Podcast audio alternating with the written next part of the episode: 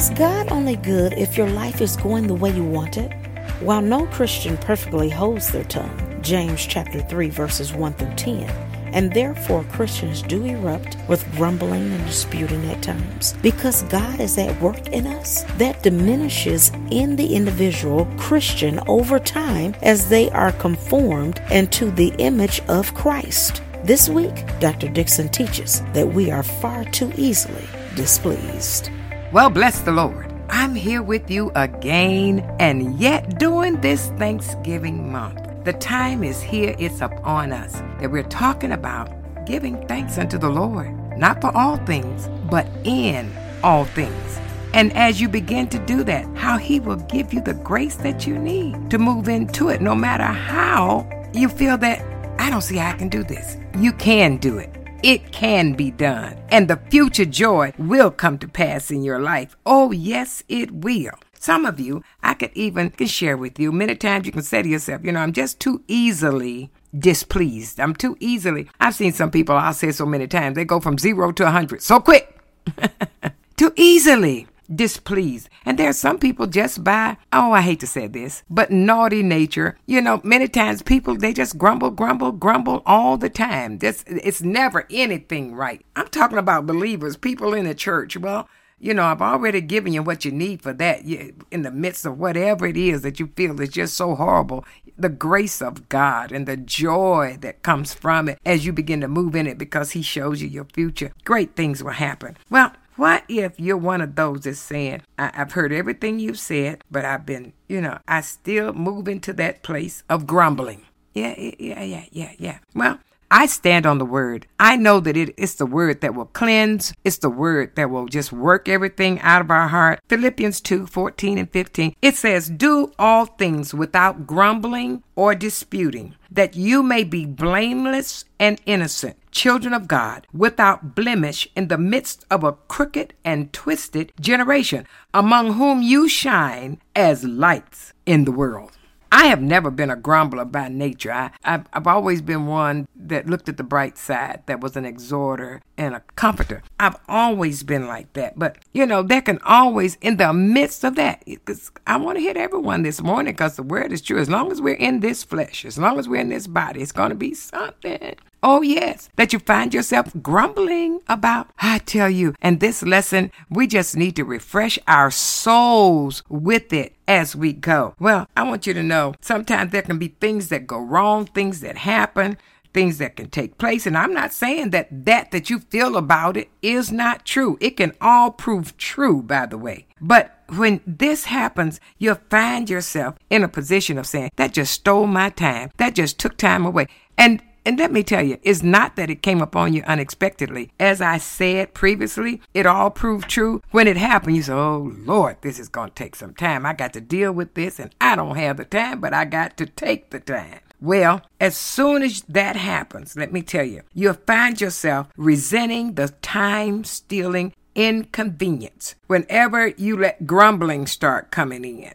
And just as soon as someone calls you in the middle of it or someone says something to you in the middle of you dealing with it, out of your mouth comes your displeasure. Oh, well, the truth is, when you grumble, you've lost touch with reality. We see it with road rage. We see it with parents that have just gone past the limit of patience. We see it. That's what happens whenever those things that are proven true and you say, I said, I told you this would happen. I knew this would take place. Oh, out of your mouth comes displeasure. Well, you know, life doesn't get any better. And you'll say to yourself, when you stop and think about it, because you've lost touch with reality. And when you begin to pull yourself back in, you say, What is the matter with me? The matter is that you too easily listen to the lies of the enemy, which is moving in your selfish sin nature.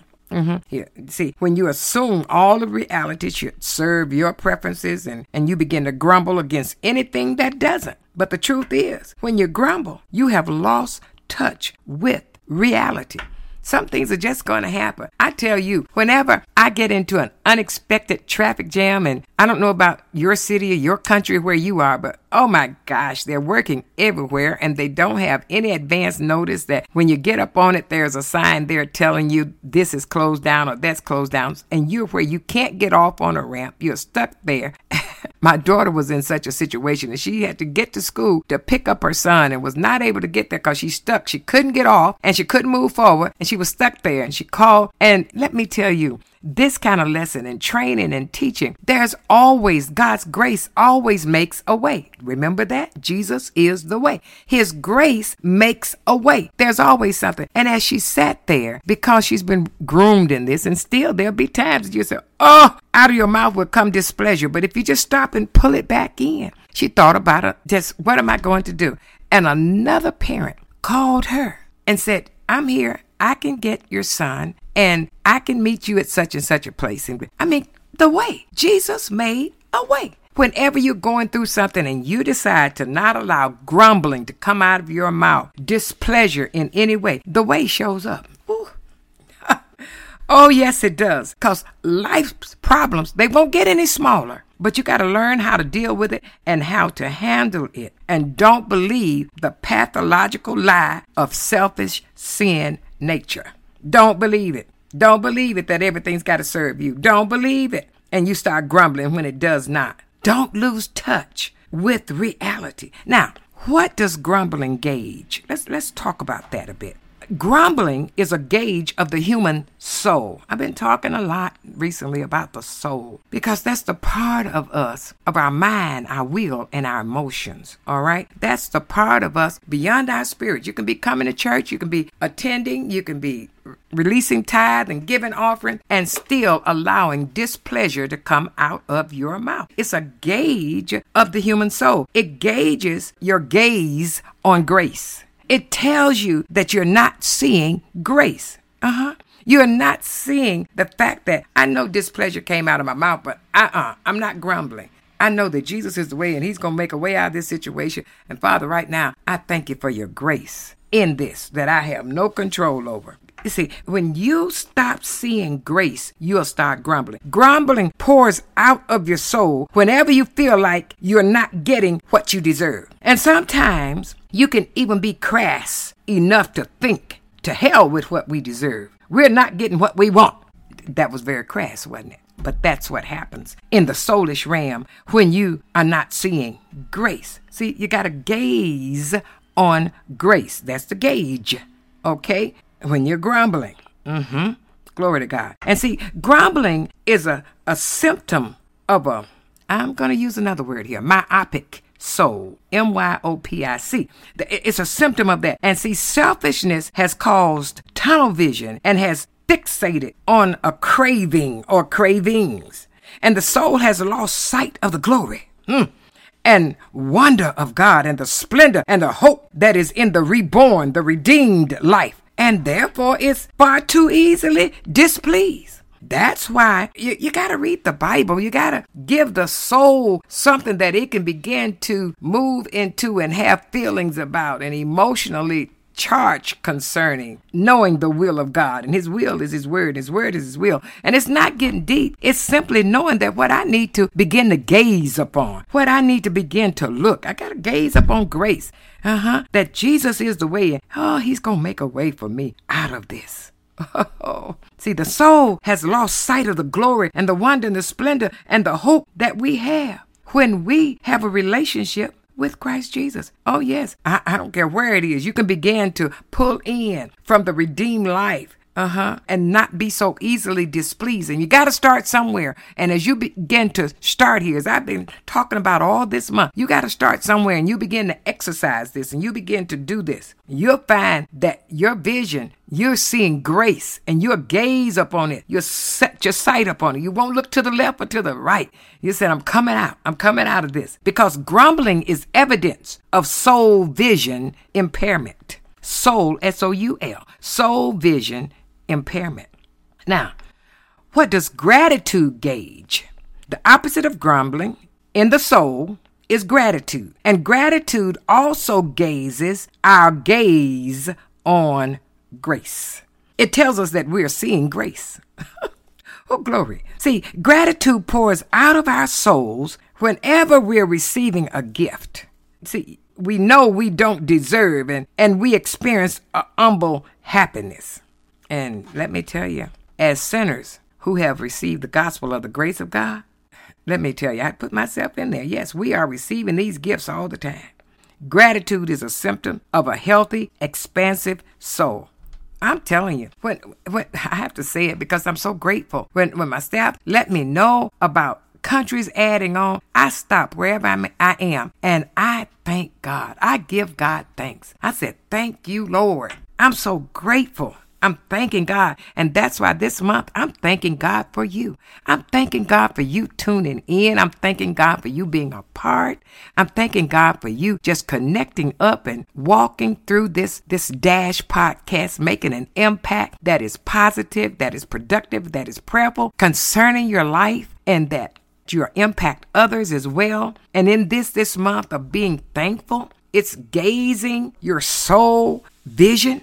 Oh, yeah and I just making a decision. I'm not going to grumble anymore. I'm not going to allow displeasure to come out of my mouth. It is a gaze of what I'm looking at, of what I see, of how I see my future, of how I see myself coming out of this moment, this horrible moment, Eucharisto, this horrible time. I'm coming out. Uh, gratitude gazes the soul and it lets you know that you're looking upon grace. Mm. It tells you that you are seeing grace. and the gospel of grace that has been given unto us, it's got a panoramic vision. It allows you to see that this grace will be sufficient. Mm. Paul said, I, I mean, you know, he was going through a horrific situation. Yeah. And it was terrible. He even prayed to God to remove this from him three times. It was a thorn in his flesh. You know, that means that's hurting real bad. And God said, My grace is sufficient. He was just saying, You got to gaze. I, I, I, see, there's something, whatever we go through, it's for our good because it's going to work out an eternal weight of glory for us that God is doing. And whatever you're going through, uh, it's something in that that God is getting your gaze the more on Him getting our eyes off of the grumbling, away from the horror of it, and getting our eyes on Him. And as we learn that lesson, let me tell you, it won't matter what life brings. Well, you know, you know what we say. Uh huh. I already got that. I've learned that lesson, and I got the T-shirt. Come on. I know already what's going to happen there, and I'm going to stand and see this all the way through the end with God's grace. I'm going all the way. I'm going to see it completed and done. And God's going to meet my every need. Yeah, he said it in Philippians. Yeah, Paul wrote that too. My God shall supply all your need according to his riches and glory by Christ Jesus. God will meet all your need. And when inconvenience, crisis, weakness, affliction, unexpected demand, suffering, and persecution hit, he will meet the need. In fact, in all these things, this grace will make us more than conquerors through him who loved us. Romans 8. I'm telling you, you'll find yourself coming out so victorious. It'll be greater than it. Be such a great victory of you going all the way through to the end, in spite of the horrors, in spite of what the enemy brought on as affliction. Oh, in spite of all of that. If you will begin to get into the word of God, get a scripture and stand on it. You don't have to get deep. Get a scripture concerning what you're going through and stand on it. I'm telling you, his grace will be sufficient. And you need that scripture because it strengthens you. It gives you a confidence and an ability to endure to the end. And you find yourself, oh, the human soul, it'll begin to gaze on the grace of God instead of grumbling and you find yourself where you're not seeing grace. But if you gaze upon the grace of God, oh, that gratitude gauge goes up.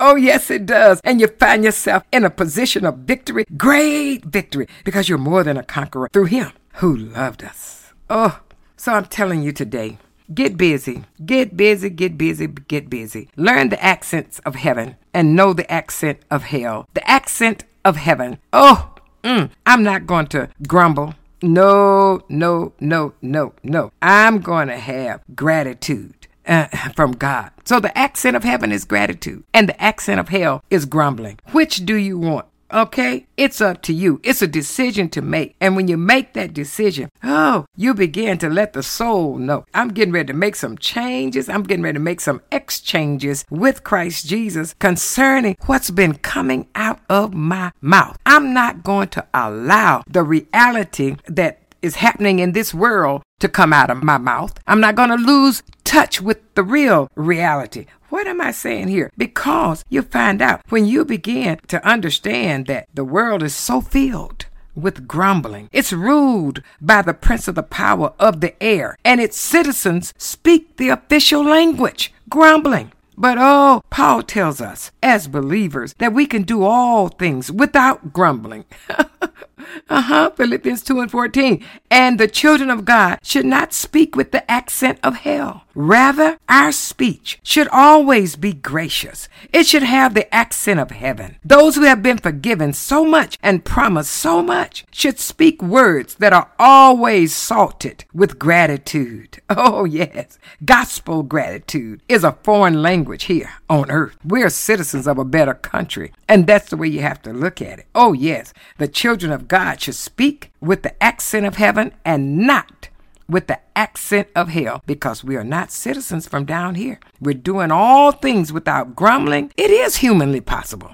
If you do that and be thankful, glory to God. Be thankful for God doing what He has done by His grace in your life. And what it requires, getting your eyes off yourself and onto Jesus and all God promises to be for you in Him.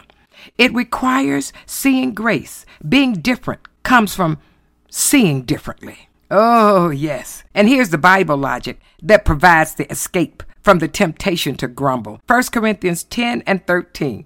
All things work together for who? Mm-hmm. My good. Uh, for your good. Yes. Romans 8 and 28. Yes, yes. And I can do all things through Christ, through him who strengthens me. Philippians 4 13. So, therefore, I can do all things without grumbling.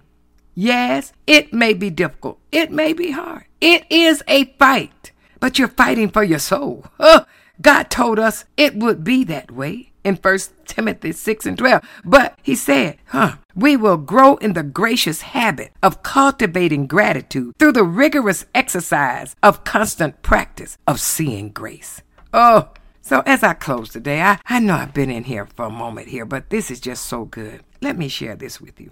Say this with me. Lord, help me speak more in the accent of heaven. Let me not be prone to grumbling. Lord, even when I feel it. Come on, say it. Let me not be prone to scorn the God I love. Come on. Here's my eye. Oh, take and peel it till I see the grace above.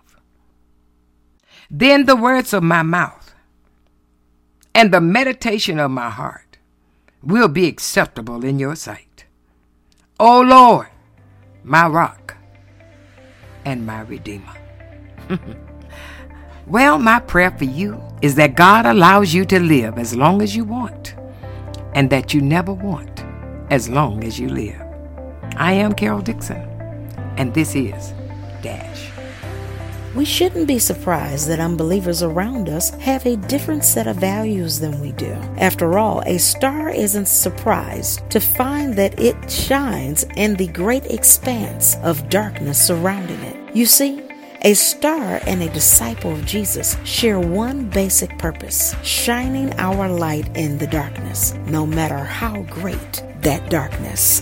Thank you for listening to today's podcast with Carol Dixon. And if you would like to know more about Dr. Carol Dixon and Dash, go to caroldixon.net and we'll see you next week.